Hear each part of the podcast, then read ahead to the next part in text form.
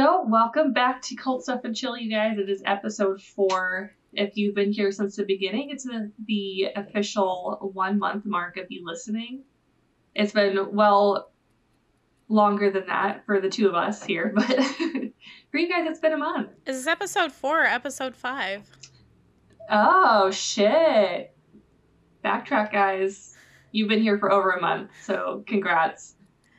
Time is as you will find out from my story, uh, not linear.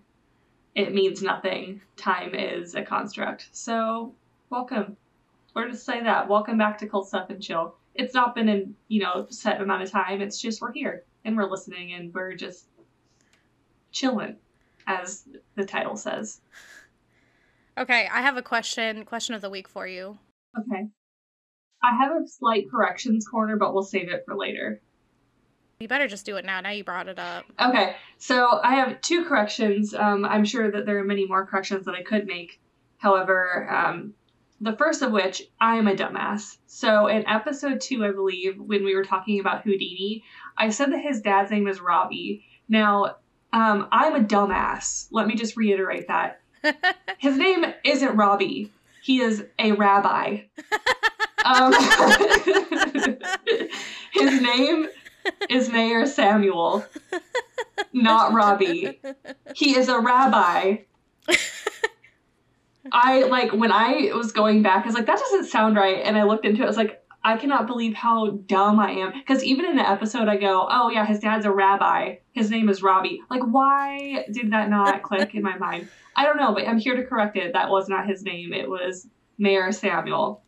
Meyer or Mayer. Um, it's spelled like Mayer, like John Mayer, but I think it's probably pronounced Meyer.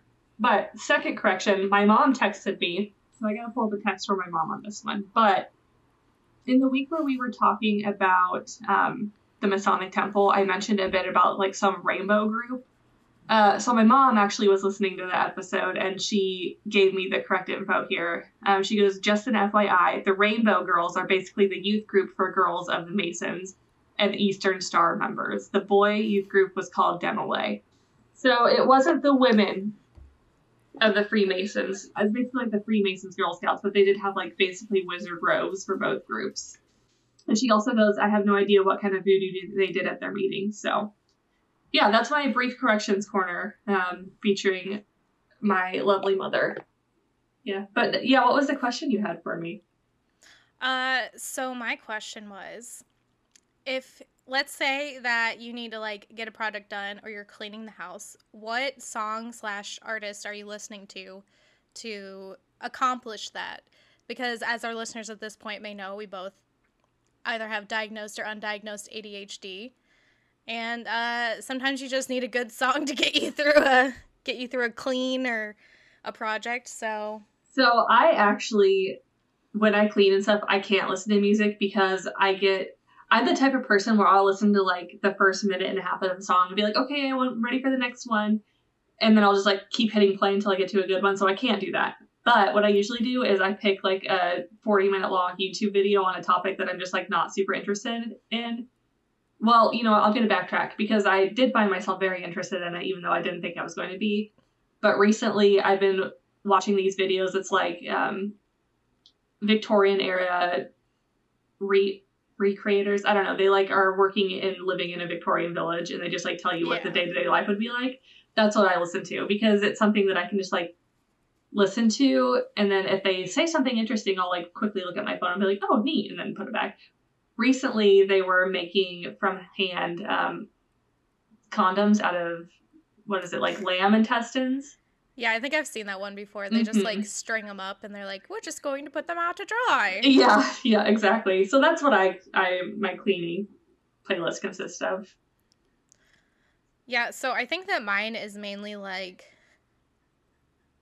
Rob Zombie.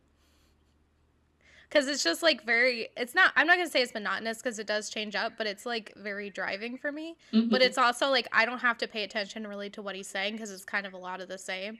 So I'm just like uh-huh. just like going and then I'm like I can I can focus and clean. So yeah. That so that would viewers, be a good one. Viewers slash listeners, comment on our YouTube video or Instagram what uh what music you listen to to uh to get in the zone, I guess. Yeah, what's your chore playlist?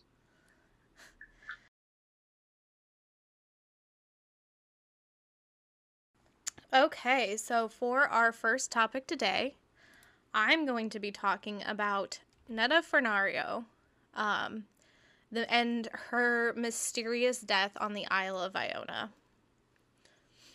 I'm excited. I know nothing about this one, and I always love it when they come in like completely, completely fresh on something.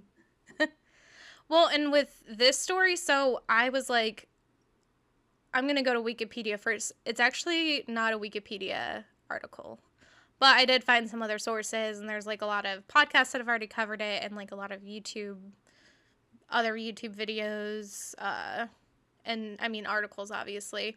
But like this one, what's kind of different is like there's different stories on what happened because it's basically like just a it's a tiny island, the tiny island of Iona, and there was a bunch of just like farmers that lived on this island and so like one person would be like oh yeah i saw this and this and this and another person would be like oh well i saw this and this and this. So they're basically just like i don't know if they're making shit up but like everybody's got something to contribute that may or may not be true So Netta Fornario was born Marie Nora Emily Edith Fornario in Cairo, Egypt in 1897 to Nora Edith Lang, an Englishwoman, and Giuseppe Nicola Raimundo Fornario, an Italian. Um, her mother died in 1898 when she was only a year old, and her dad was just like, I fucking hate children. I want nothing to do with this kid. So he sent her off to be put in the care of her grandfather Thomas Prattling, who was like a tea baron or something. Like he he sold tea. Um, and something of note about her is that she always had an interest in fairies, even as a child. Like she liked fairy tales, that kind of thing, and that kind of put her family off because they were religious, ish. So she lived there for a while, and her grandfather actually died in 1909, and he left some money to Netta, but with some very specific instructions that she would get the money provided that she shall remain under the guardianship of her uncle George or other person approved by his trustees, and shall not forsake the English Protestant faith, or marry a person not of that faith, or marry a first cousin on either her father or her mother's side, under penalty of losing one half of the interest in this sum. The the whole like not marrying your first cousin thing, I was like, what? Why? well like don't don't do that but also that's a very specific rule that he had written in there. So was it like a family thing where he's just like i'm so sick of these inbreds. I don't know. I don't know if it was just like times were changing and he's like we cannot we can't be doing this anymore. Like we've done this in the past or what but i i don't know. But anyways after her grandfather's death in 1911 she went to attend the ladies college boarding school in eastbourne but that's not really what she was interested in. Again, it was like very stiff, very structured. And she's like, no, like, I want to study magic. So she eventually joined Alpha et Omega, a splinter group of, you guessed it, the Hermetic Order of the Golden Dawn. Um, and they mainly fucked with like ritual magic, tarot cards, mysticism, and telepathy. That was Aleister's group, correct?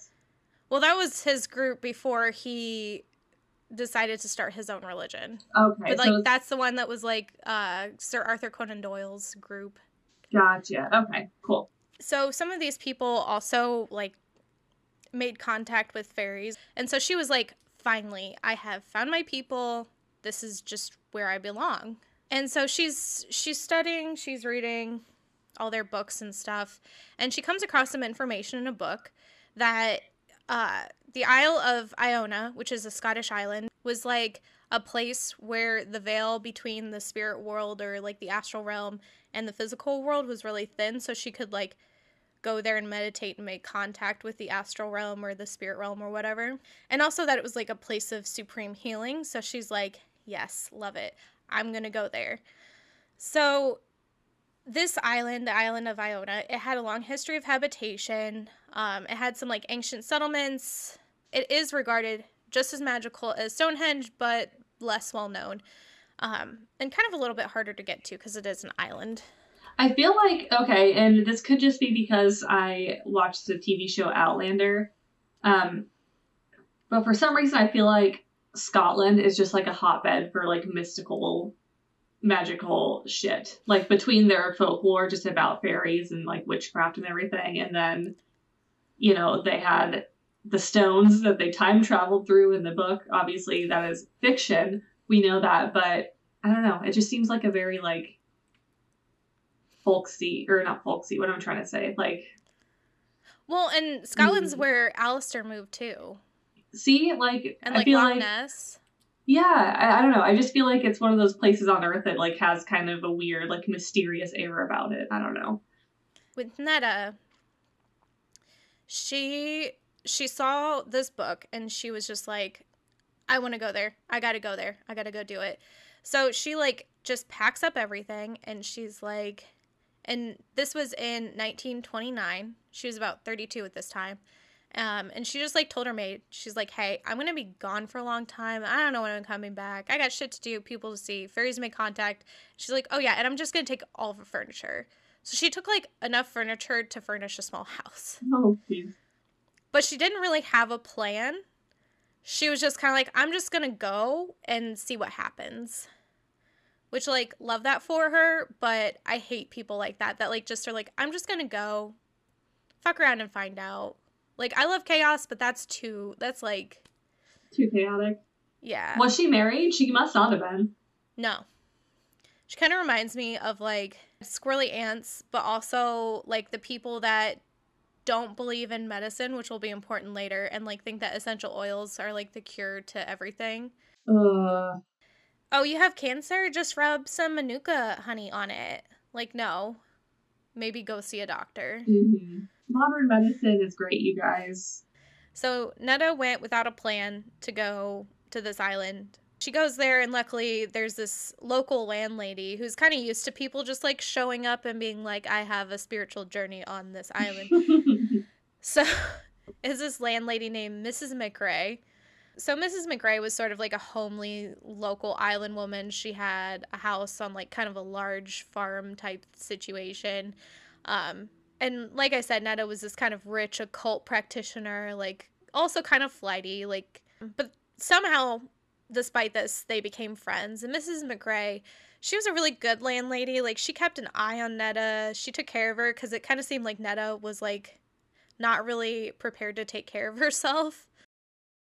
she needs a little help.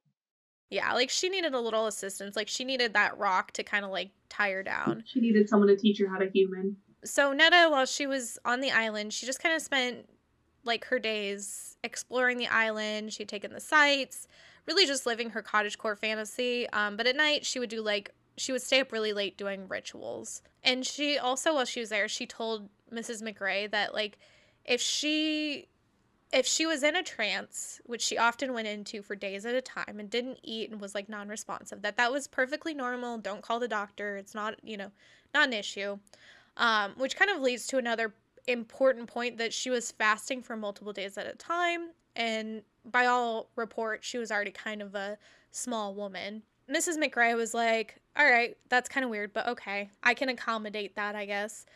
Um, and everything was cool for a while, but as autumn crept up on Iona, Netta kind of went through a couple of changes. First, she wrote to her maid in London that she was going no contact for a while because she had a terrible case of healing to work on.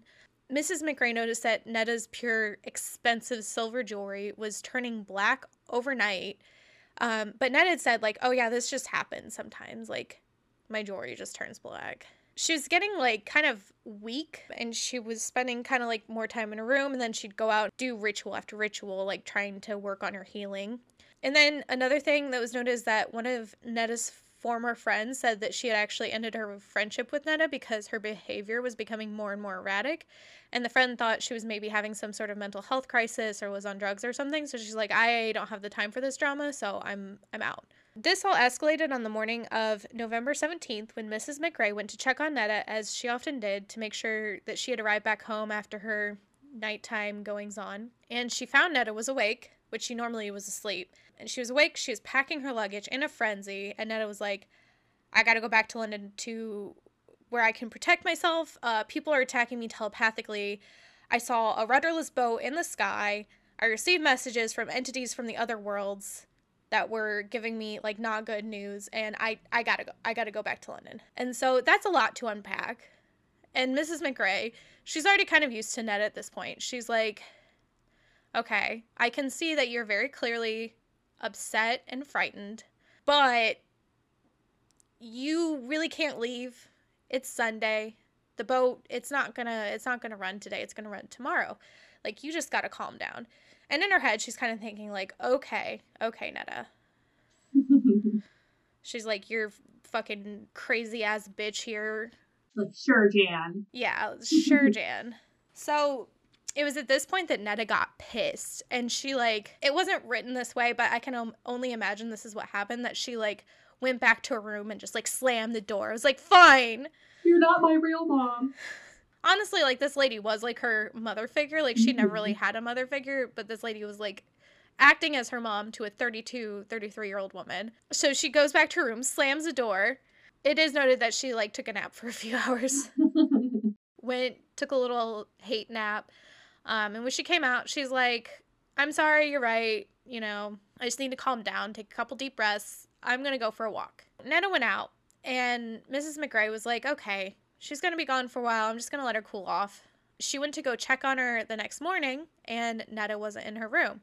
So Mrs. McRae was like, "Oh shit, it's it's getting really cold here. It's really windy. Like we're on this island. There's I think there's like cliffs or something and beaches where she could have been like swept out or mm-hmm. she's like, "Oh my god, like something really bad has happened." So she gets in contact with the local police and like rounds up some farmers to go look for Netta even though Iona was small, it took two whole days to find her. They ended up finding her body over two and a half miles away from Mrs. McRae's farm. And when they did find her, it was in kind of an isolated area that was up a pretty steep hillside that was really hard to get to. Like, that's why they didn't go check there first, is because it was like, it was difficult to get to. And it was something that they didn't think that she'd be able to do kind of in her physical state. She was just like a delicate lady, I guess is what they would call it at the time. And there's also like moors and stuff, and I'm sure that there's like bogs and shit. So, I mean, they really had like a lot of ter- different types of terrain to cover to like try to find her. But they find her at this place. She, when they found her, she was found naked. Some reports say that she had a thin black cloak on, but that that kind of just seems like it's a dramatization. Um, eyewitness testimony said that she was only wearing her silver cross necklace, which was again completely black. There were deep scratches on her body, mainly around her neck and the bottoms of her feet, like she had been running barefoot for a while. She had some reports say there was a ritual knife in her hand, but some say it was just near the body. And then when they lifted up her body to get a better look at her, there was a cross cut into the ground under her, and they could tell it was like by the ritual knife. Some people said she was like clutching a folio of cryptic letters from an unidentified stranger other people say that these were found in her belongings. Um, but regardless of where they were found, police picked them up and they were either lost or thrown out because I think honestly they were gibberish and like they just didn't really give a shit. I mean, this is like a small kind of farming community. Like they they don't have time for this shit. The area that she was found was actually an I don't know when it was built, but it was like an ancient abandoned village known as the Fairy Mound. And it was, like I said, incredibly hard to get to, way up on the hillside. And it was something she had been like, oh, I want to go visit that. I want to try to make contact with fairies there. But she didn't, I don't think she actually thought she'd be able to get up there. And I don't think anybody else really thought she'd be able to get up there.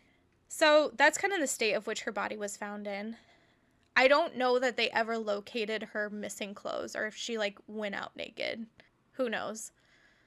But the local doctor examined the body and couldn't narrow down a time of death and said basically she could have died any time from when uh, Mrs. McRae saw her on the 17th to when they fa- actually found her body on the 19th. And he couldn't determine a cause of death beyond exposure to the elements or heart failure. Great small town doctor, just not giving a fuck. And he's like, two day window of death. I don't know that they were really prepared to like do that type of investigation on the island, so it's not really surprising, but still it's like Well it's like when you watch those um just like any really true crime documentary or TV show, it's always like it was a small town and like the police force just didn't know how to handle it because they've never had to do it before. It's kind of the same thing here. Like they just didn't know what to do with what they had, really. Right. Well, and they're like, no, we're just going to do it ourselves. It's like, no, secure the crime scene, wait for someone that is prepared to do this. Mm-hmm. But to them, I mean, like, they probably see a lot of death, a lot of accidental or like people dying of old age. So they're just like, not even, can't even fathom that it might have been a murder. They're just like, ah, it was an accident. At the request of her family, she was just buried by the locals on the island with a simple headstone marked MEF with the date of her death and her age. And she died with about 25 grand of today's money in her bank account. So, like, again, she's she's rolling in the dough. Mm-hmm. And you would think that they'd be like, oh man, we got this like rich lady here that she died.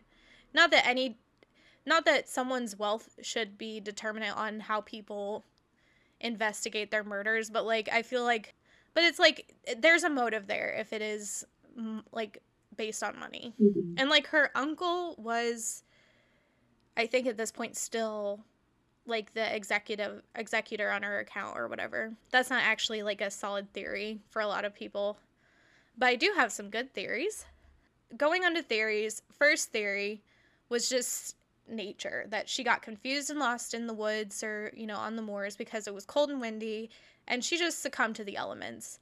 Some people say the reason that she was found naked is because of the paradoxical undressing, kind of like the Dyatlov Pass incident, where she like got hypothermic and then her she was freezing to death, but she thought she was hot, so she took off all her clothes. Second theory is that it was a stalker. Someone on the island mentioned that they saw a mysterious man in a black cloak the day of Netta's disappearance, and that because she had cuts all over her feet, that someone was chasing her and like trying to follow her, and it's just very vague. Some people think that he killed her and left the next day because it would have been Monday, so like that's when the boats would have been running. The third theory is that it was a psychic attack. Uh, sh- like she had made those claims that people were psychically attacking her and that she needed to get off the island because she couldn't protect herself there. It was like an antenna for psychic activities. Another reason people think it might have been this is that silver has traditionally been a metal of protection, and some people say like if you're being magically attacked, your silver turns black. The fourth theory is that the fairy folk got her. The fairy folk, the little people, just murked her. I mean, she was actively trying to make contact with the fair folk. People in Scotland, people in Ireland, they they it's not a question that they exist. So for them, they're like, eh, they just wrote it off like, yeah, the fair folk got her. And plus, she was found on the area known as the Fairy Mound. The fifth one, I think you'll really like this one. Oh, baby. Okay, I'm ready. The fifth theory is aliens. Oh, you're right. The night of Netta's disappearance, the locals claim to have seen flashing blue lights in the sky about just like right above where her body was found. Coupled with the rudderless boat in the sky comment she had made and entities from the other worlds contacting her, which I think it was very like specific that she said entities from other worlds were Mhm. contacting her. And like some people were like, "Oh no, she's just talking about like, you know, astral projecting or something." But other people saying like, "No, this was this was aliens." All of these theories are kind of like they're very adherent to being a supernatural cause. However, there is a more scientific theory that kind of seems like it might actually be what happened to her. So, the sixth and final theory is that she actually succumbed to diabetic ketoacidosis. Some people speculate, and it's actually was kind of like confirmed by, I think, her father, who was a doctor, that she had diabetes. Um, some other people said, like, oh, she has a disorder of the metabolic system or the pituitary that caused her to, like, basically go into acidosis. Some people think that it was like a mental health crisis that was causing her like not to eat which caused her to go into acidosis or like not eat. First fact of this is that acidosis or just people with particularly acidic, acidic sweat can cause silver jewelry to tarnish very quickly like overnight um, and for some people it's not it doesn't work that way she wasn't very active other than like the walk she was going on and she was becoming more and more active as she was on this island as opposed to how she had been before she got to the island. And Mrs. McRae also noted that a lot of times she would go to bed with a glass of orange juice. And some of the other symptoms of acidosis are nausea, vomiting, fatigue, hallucinations in some cases, faster and deeper breathing than normal, and in the late stages can cause confusion, anxiety, heart problems, and a drop in blood pressure leading to shock, coma, and death. And even though like her father was a doctor, she herself believed that she could heal people through the power of magic. And so she's not really the type of person to get medical help for this. So this is why this is kind of like the prevailing theory. Nothing sketch actually happened to her. She just was diabetic and like was not taking care of herself. So So if that's why she passed, like how did she get up? Do you think that she just went on like a walk and just like a hike and just ended up there? Well, what I think happened is that she I think she was really severely like into the acidosis and she was hallucinating. She had said like, "Oh, I saw a rud- rudderless boat in the sky. These people are trying to contact me." I mean, she could have been like astral projecting, which is fine, but it's also like astral projection in itself is kind of like your brain just interpreting the energy of the universe. Is like what the theories that like I kind of fuck with are that astral projection is just that that is what your brain is interpreting. It's really kind of within yourself. The paranoia that she was experiencing definitely seemed like it was kind of an internal thing.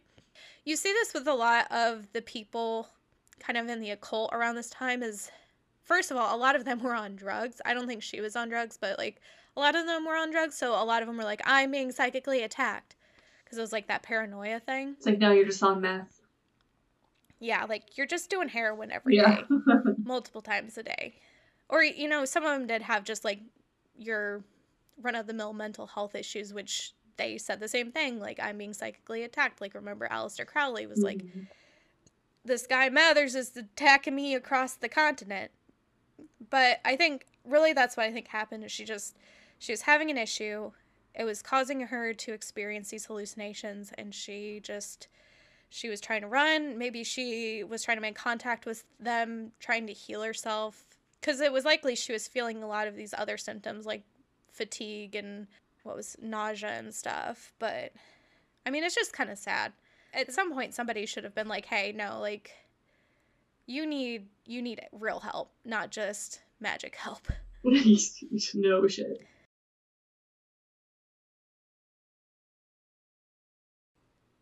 So today I have a conspiracy theory for you. Um, and hold on to your butts because this is going to be a wild one. I'm going to do my best to like make the timeline make sense.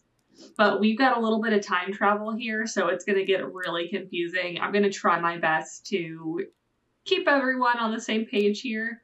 Um, but if you're thoroughly confused by the end of this, don't worry, I am too. So, we're going to talk about the Montauk Project. Um, and we have to give some context to this first. So, this takes place um, in Montauk, New York, so it's in the Hamptons, aka like land of rich white people. Specifically, it takes place at a place called Camp Hero.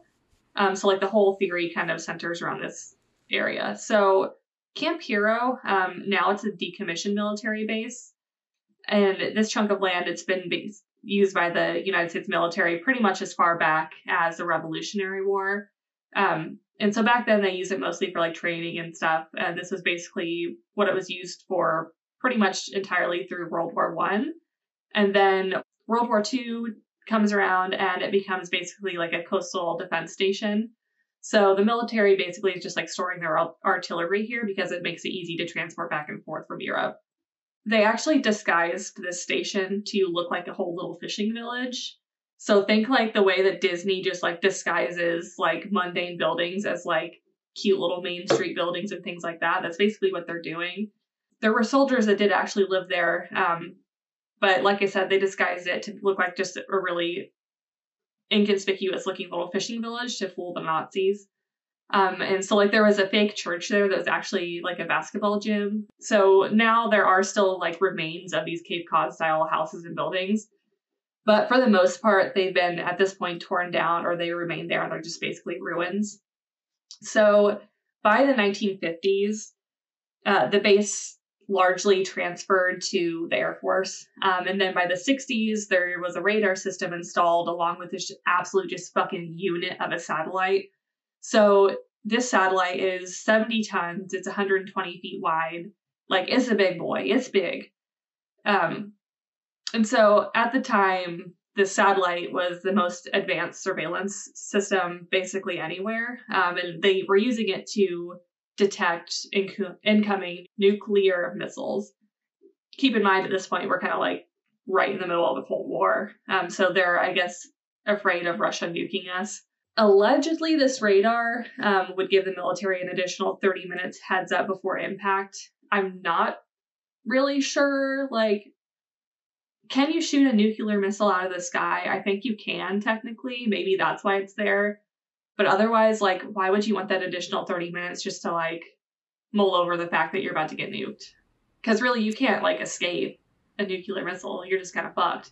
Well, I think it it depends because like as far as I understand how nuclear stuff works, which I'm not a physicist, a scientist, uh, I have a liberal arts degree, but like basically if it's coming for you, which at this point I think that the missiles would have like been fairly short range. It's not like they could have shot it like directly in the center of the US. Like they probably have just enough time to like warn the people in the immediate area that it might strike. Mm-hmm.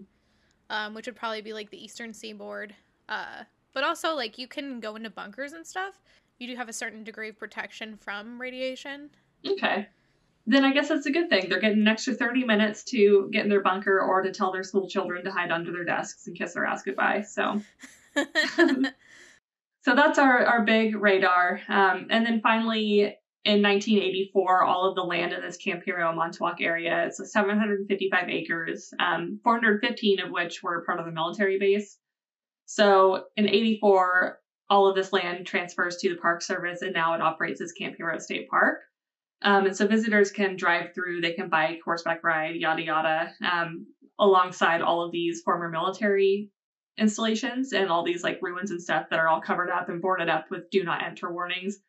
Obviously if you go to youtube you can find plenty of videos where people are like trespassing. It's not that hard. It's not heavily policed over there at this point. So now i've got the history lesson out of the way. Um, you kind of have a background on this area. So like i said this is time travel i was going to say our story begins in 1992 but our i guess our conspiracies begin to get out of control in 92 when two men by the names of Preston B. Nichols and Peter Moon release a book called The Montauk Project Experiments in Time. In this book, Nichols claimed that he is an engineer with a specialty on electromagnetic phenomena and he says that in the 1970s, he began researching mental telepathy with the original goal of the projects being to debunk this as just a theory. Um, however, in 1974, while he was conducting experiments with a number of psychics, he discovered that every day at the same time, all the psychics' abilities would be blocked around 20 minutes as if they were like a TV that temporarily temporarily lost signal. Um, and since he is an electronics engineer, his initial theory is that their signals are like being jammed by some sort of electronic signal. And so he goes on the hunt for where the signal might be coming from. And what does he find out? He traces the signal back to our big ass radar lo- located in Camp Hero, aka Montauk. Years and years go by from his initial research project in the 70s and finally, in 1984, Nichols visits the now abandoned military base and observes that it had been deserted in like a really suspicious manner. Um, so, like, there's deserted machinery and furniture that just seem like, for a military base, they probably should have been removed after decommissioning.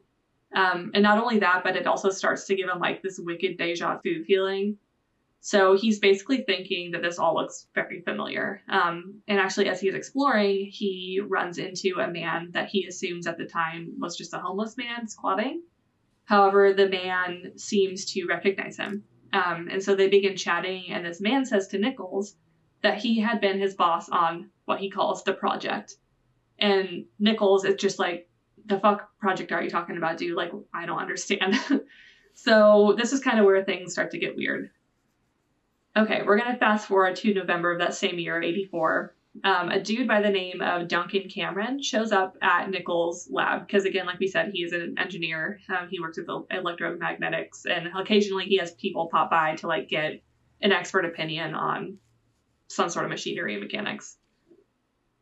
So Duncan has with him a piece of equipment. Um, he's unsure what it is, and he's come to Nichols for basically an expert opinion because, like we just established, he is an engineer. So these two guys really hit it off. Um, and eventually, Nichols takes Duncan to the abandoned base at Montauk, and Duncan not only recognizes the buildings and he has that same weird sense of deja vu that um, Nichols did. But he is also walking around and he's able to point out, like, oh, this building was used for this, this building was used for this, yada yada. Like, he remembers the purpose of all of these buildings on site. We're gonna switch gears a little bit. We have to add a deeper layer to this story. Um, just for context of what's coming next. Um, and to do this, we're going to go all the way back World War II, years 1943, smack in the middle, World War II, where USS Eldridge, um, which is a naval escort ship ported at a shipyard in Philly. At this time, the US government is actually in the middle of a research project where they're trying to come up with a way to cloak their naval ships using radar invisibility so that they could safely transport artillery, troops, supplies, yada yada, to front lines in Europe. And they're calling this project the Rainbow Project. So allegedly, what the government was doing, they were experimenting with creating a giant electromagnetic field around the USS Eldridge. This would essentially render it invisible to enemy radar. Now, this experiment was too successful, and not only did it make the ship invisible to the radar, but it also makes it invisible to the human eye.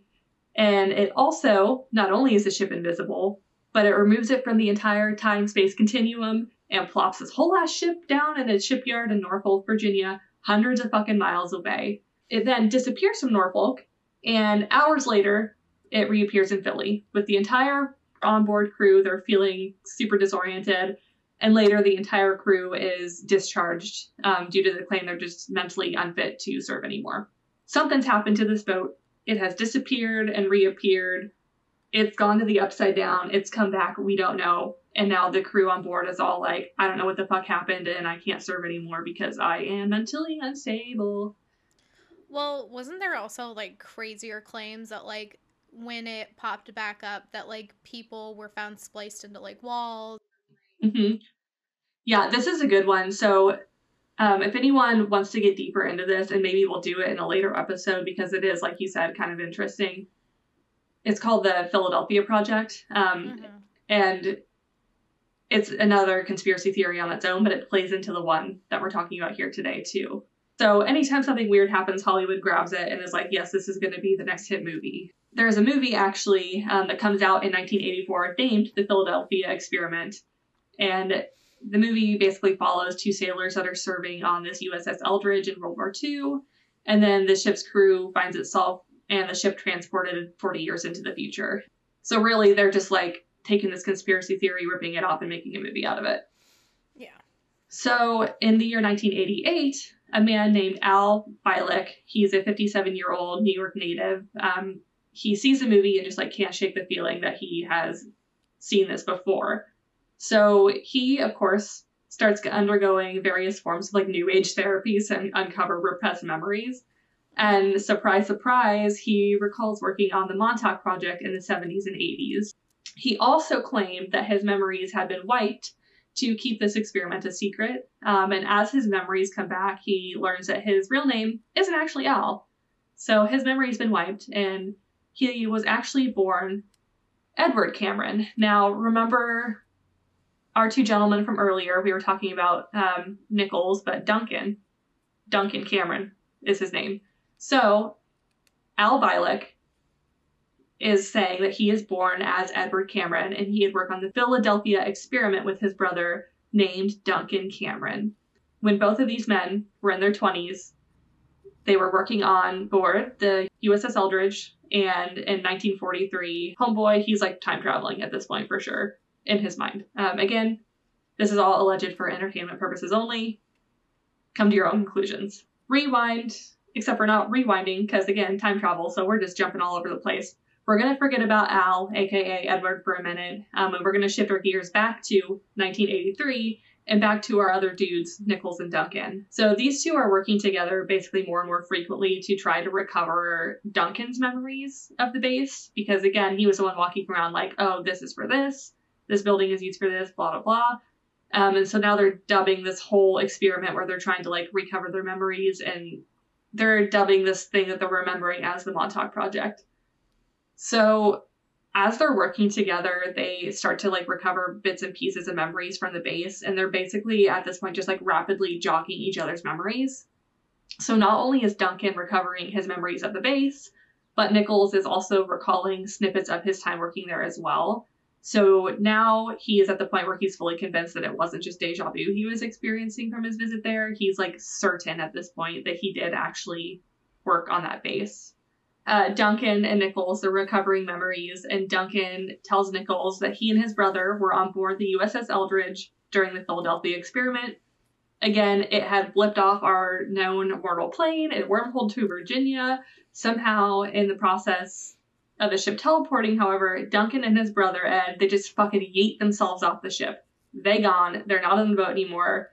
So as this boat's like traveling through a time loophole, they're just like either thrown off the ship or they dip out. I don't know, one or the other. Unclear. But when they're like recovering these memories, it probably doesn't seem super important um, that they have jumped off the ship. But just wait, we'll come back to it. And guess what? We're going to travel in time again to Nichols.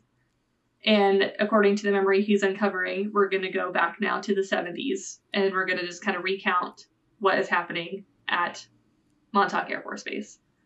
So, Nichols, again, alleged entertainment purposes, he is claiming that, um, well, I guess he's not just claiming, we know it was an Air Force base, but he is saying that they established a research facility at some point in the 1970s there and that they here are just conducting all sorts of really crazy experiments. Um, so, like, the variety of stuff they're experimenting with is really vast. So, he's saying that they're trying to control the weather, they're trying to experiment with controlling human moods, they're testing psychic powers and mind control and time travel. They're doing a ton of different shit. Like, this is basically East Coast Area 51. They're just really going full throttle, like, doubling down on literally anything you could make a conspiracy theory about. They're testing on it at Camp Hero, aka Montauk Air Force Base. So he also says that many of the experiments are centered around one man that is demonstrating extraordinary psychic abilities. Our boy, we know him, we love him, Dunkaroo, Mr. Duncan Cameron. So we're going to take another moment. We're going to sidebar just a moment because a lot of the story really like requires people to kind of suspend their disbelief because understandably this all sounds super fucking made up. But just to kind of like get you leaning into this conspiracy theory mindset. So the government has definitely participated in its fair share of like fucked up projects that we know about, that we know did actually happen, it's documented, and it's not just a conspiracy. Um, so just in case you don't believe that like weird human testing would be sanctioned by the government, here are some actual like substantial precedents that just validate the existence of these military experiments. So an example, um, in 1932, the Public Health Service begins what they call the Tuskegee study of untreated syphilis in the Negro male. Um, so in this study, 600 black men, 399 of which had syphilis, are observed and actively denied known treatments for syphilis, which is a debilitating disease. Um, so they were just like fucking around to find out what would happen at this point. Well, and with that one, it was like they were telling them that they were treating them for it, but they weren't actually treating them, and so they were passing it along to like their family member, like to their wives, and then like obviously to their children if they were conceived after, you know, the beginning of the experiment, which is just fucked up. It's like, why? I know. Yeah, it's really fucking wild. And then we have another one that's just as fucked up. So in 1953, the CIA, CIA begins its 20 year MK Ultra program. Um, so yeah, in this program, again, this isn't made up. Like we know what's happened. It's well documented. They are testing drugs, like different psychotic drugs, LSD, a bunch of like weird experimental drugs. They're testing on people um, and interrogating them and trying to see if these drugs will make them more susceptible to like mind control for prisons, for students, for hospital patients that are hard to control, I guess. So they're just like really going full out and testing against these people's will. They're testing these drugs on them. And in this MK Ultra program, there's at least two documented accidental deaths. Um, and then bringing it full circle to our story for today, as part of an Operation Paperclip, as they call it, after World War II, the US actively recruited Nazi scientists for government employment. So some of these people are rumored to have contributed their human experimentation experiments at our Camp Hero for the Montauk Project. So, just so we're all clear, the United States government and military, Nazis are bad, um, but also the United States government is pretty bad too. Like we we do some stuff, did some stuff, hopefully are still doing some stuff that is just like really not great. Take that for what you will, but just use that as like fuel for the rest of the story because it gets fucking weird. Um, Yeah. so anyway, back to our story again. Just to kind of reiterate where we are in this like really convoluted timeline. Um, Nichols and Duncan, they're sometime in the mid to late 80s, basically are, like I said, recovering these memories, bringing them back, and saying that in these projects that they were doing, they had hooked Duncan up to all sorts of different crazy machines. And in one instance, the machine could actually project his thought onto a screen, and this is taken even further when they claim that after several years of training his psychic powers, he's actually able to materialize objects that he thinks of. Um, however, most of the time, it's not like a solid object, it's kind of just appearing like a bit of a hologram. Um, but occasionally, on a good day, he's going to get a solid object, you know, materializing basically out of nowhere just from his thoughts. Um, again, his batting average for this, not great. It doesn't happen super often. So, in one experiment, Nichols calls this experiment the seeing eye. Uh, Dunkin' Donuts allegedly could concentrate on a person, and he could be able to see as if he was seeing out of their eyes. Um, and Mhm. that's not just like people in the room, so it could be anywhere on the planet. Imagine, especially the military gets, you know, some sort of whiff that this is happening and that this is possible. Imagine how desperate they would be to like get control of this person. Because imagine you could just be like, okay, Slam Duncan, like, where's Bin Laden? Find him. It would be huge. Like, it would be a huge, helpful tool for the military to have. So, Duncan is Mr. Psychic Master. He's materializing objects. He's able to see and hear and feel as if he's another person anywhere on the planet. And obviously, that's like a big fucking deal. So, these tests go on for fucking years and years, and Donkeys is able to materialize objects as they happen out of time. So, he's thinking of these objects. He's broken. It's not working. It's 8 a.m. The apple isn't showing up. Um, and then hours later, the apple shows up and Duncan is nowhere to be found. So this draws them to the conclusion that their experiments are actually bending time. So what do they do? They decide to focus their research on that and they're like, time travel is dope. We're to run with this. So now, flash forward a bit more to the year 1981.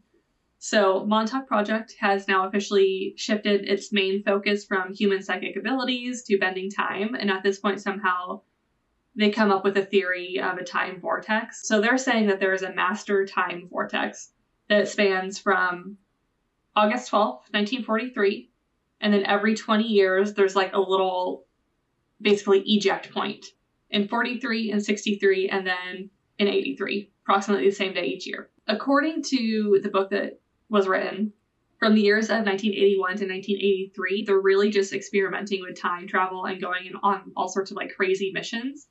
So they're going to Mars, they're programming like random kids that they're pretty much kidnapping from the surrounding communities and sending these like untrained recruits. Literally, they claim to the year 6037 AD. Um, I'm not going to get into all of that because literally we'd be here for weeks. And I feel like not only does this kind of cover the Philadelphia experiment, um, but it also gets into Project Pegasus, which is another huge conspiracy theory that I would Mm. love to cover at some point. And they're also allegedly conducting on children different experiments with like telekinesis and stuff to try and like replicate what they're getting with Duncan. And actually, fun fact of the day, we're going to get a pop culture fun fact again. The events from this book and the children experimentation in particular is actually what inspires the show Stranger Things. So, pop culture fun fact. And we even get to see from the Demogorgons. So, Ooh. ooh. Ooh. So, like I said, that gets like way heavy into Project Pegasus and stuff. Um, but for now, we're really just going to focus on what these two dudes claimed happened on August 12th of 1983. Remember our time vortex? It is 43, 63, 83. It's a two time wormhole with different eject points.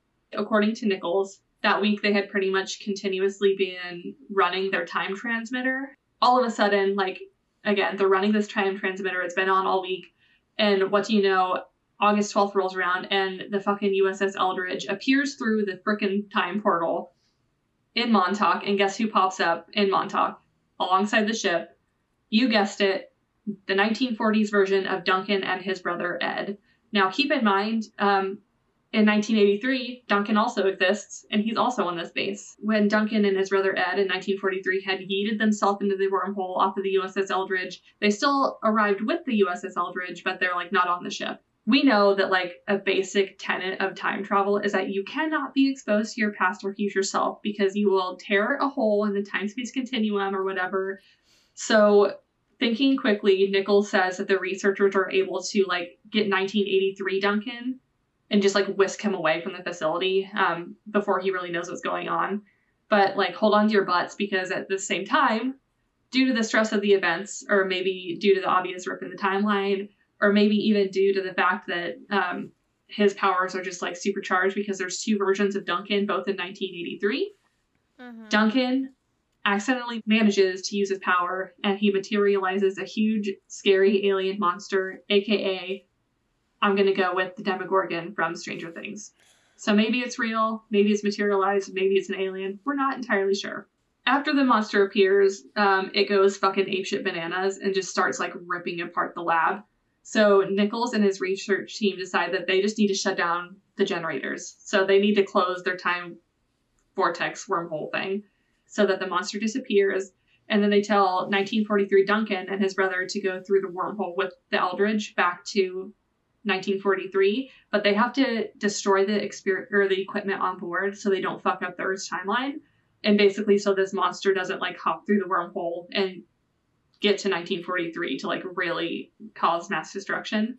Which thank God, because like at this point we're not only fighting the Nazis. I can't imagine what the fucking United States would do if not only they were dealing with Nazi Germans, but also like interdimensional time space monsters. Like I just don't think we our brains could handle that at the time.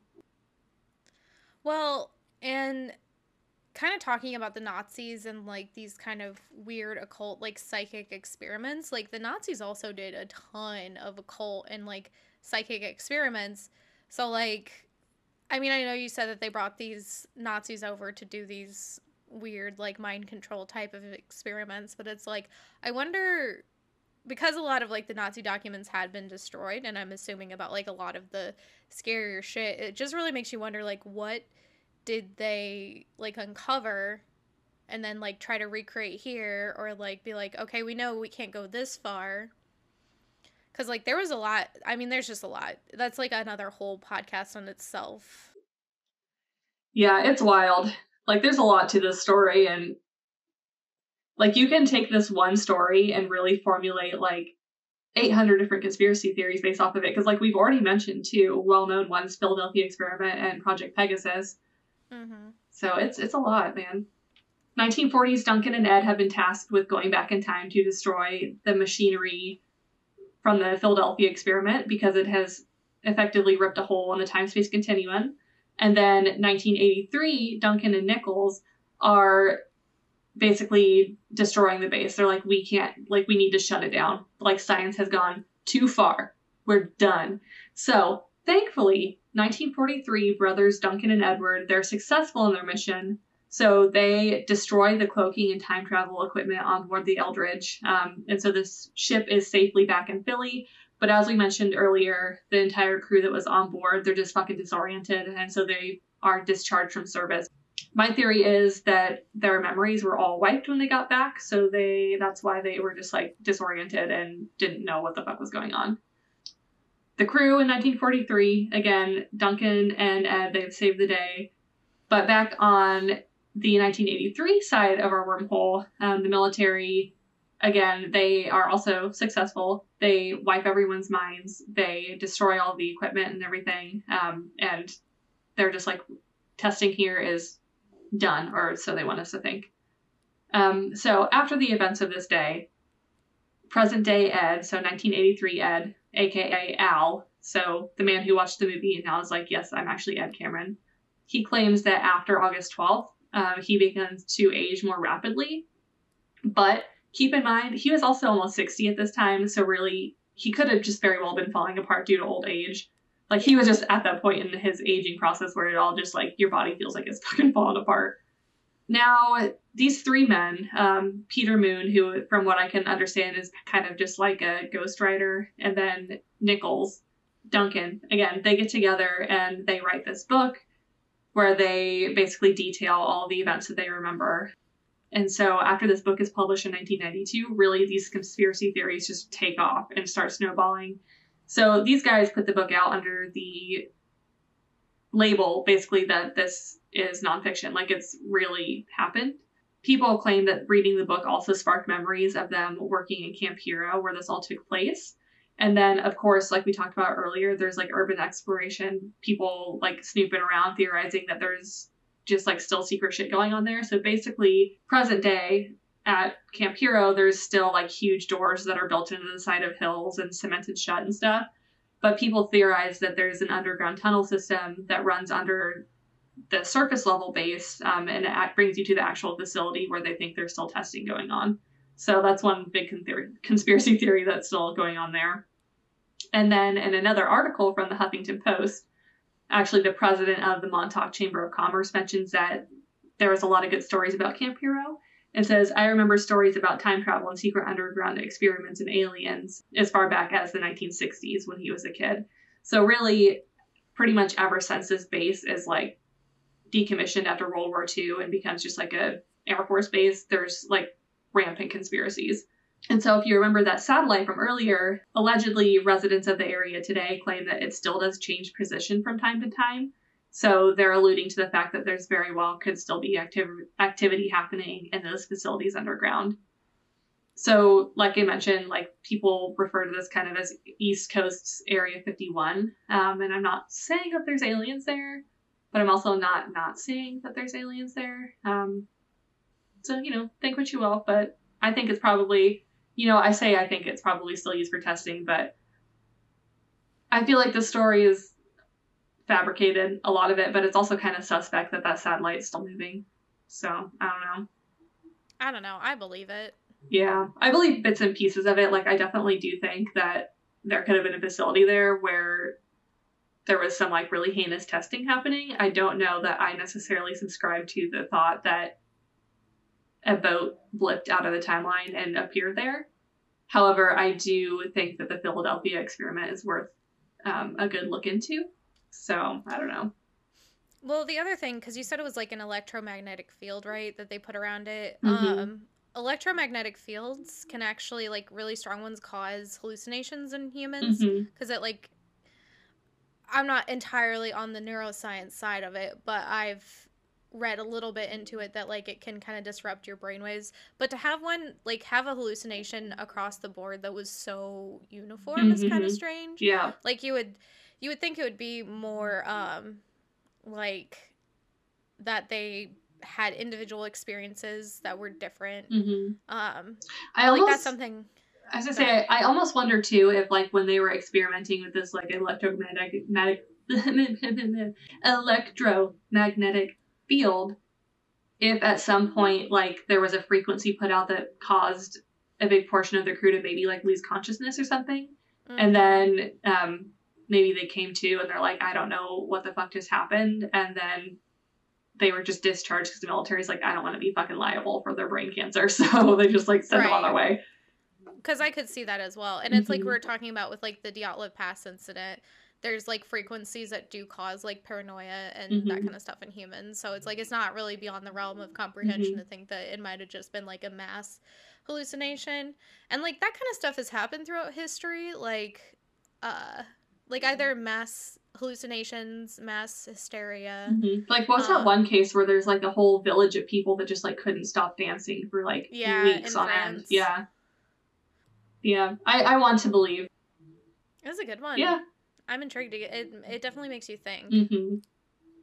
And it's a lot lighter. Like last week, we both talked about pretty gory subjects, so I, I felt like we needed to like not talk about sexual assault and murder and child, yeah. child abuse. So you're welcome, guys. Hopefully, this was more easy to digest. Okay. Tarot reading, tarot time for this week. So we are going to start out with the uh, King of Cups. Uh, focus, focus, focus. Reversed. So the King of Cups reversed. This is like, this can be a person, like a water sign, uh, who's just like abusive, moody, maybe like a codependent type. Um, this feels like it's a person to me because there's a lot of like king king cards in this and it's a masculine or a male figure. Um and then the next card i pulled was the five of wands. This is like avoiding the problem self-doubt. This is like trying to run away from your problems. And then we have the empress reversed which while it's a gorgeous card. Uh, is also not really great. This is like indecisiveness based off of that situation. Disconnection like ignoring the problem just like i'm not here. I'm disassociating from it. This is not part of my issue. Um and then i have the king of wands reverse which another masculine energy. This is more of like a fire sign. And this feels again like a person who's just gonna like really not be there for you this week. And this is just like an intolerant like impatient ruthless like a Jake Paul type person, you know? the next card I pulled was the High Priestess. And this is like wisdom. Um, this is like being kind of like all knowing or like rising above the like rising above the impulsive masculine energies that are coming through this week. So like this is saying like you're a bad bitch. Like ignore them. There's the Empress which is reverse which feels like kind of it feels like a person because that's uh, major arcana it also feels like a person it feels like a like a supportive female energy to those negative male energies. So there's like two dudes that are not going to be great this week and one lady who's kind of supporting them. This feels like you just got to be a bad bitch. You got to rise above it. And also i pulled the hanged man for this. So that's like you just got to let stuff go. Like you just got to let them let them go. This would be the week to buy moldavite this is like these dudes in your life paul brothers shitty they're not worth your time. Get rid of them. So Bye. that's a tarot reading for this week. I think, I think that's good. I don't think we need to uh, clarify on that because it's pretty clear. It's like get rid of the fucking toxic dudes in your life. Men ain't shit. Men ain't shit. All right, guys. Well, that is the end of our episode this week. Um, you can follow us on Instagram at is it cult underscore stuff underscore and underscore chill. Um, all of this will be linked in the description below if you're on YouTube or in the episode description wherever you happen to be listening. So we've got Instagram, we're on TikTok, we're on Twitter and Facebook, and we also have a Patreon. There's not a whole lot happening there yet, but there will be in the future. So stay tuned for that. And thank you so much for listening. If you've made it this far, you're a real OG, and we love our listeners. Love you guys. And we'll see you next week. Bye. Bye.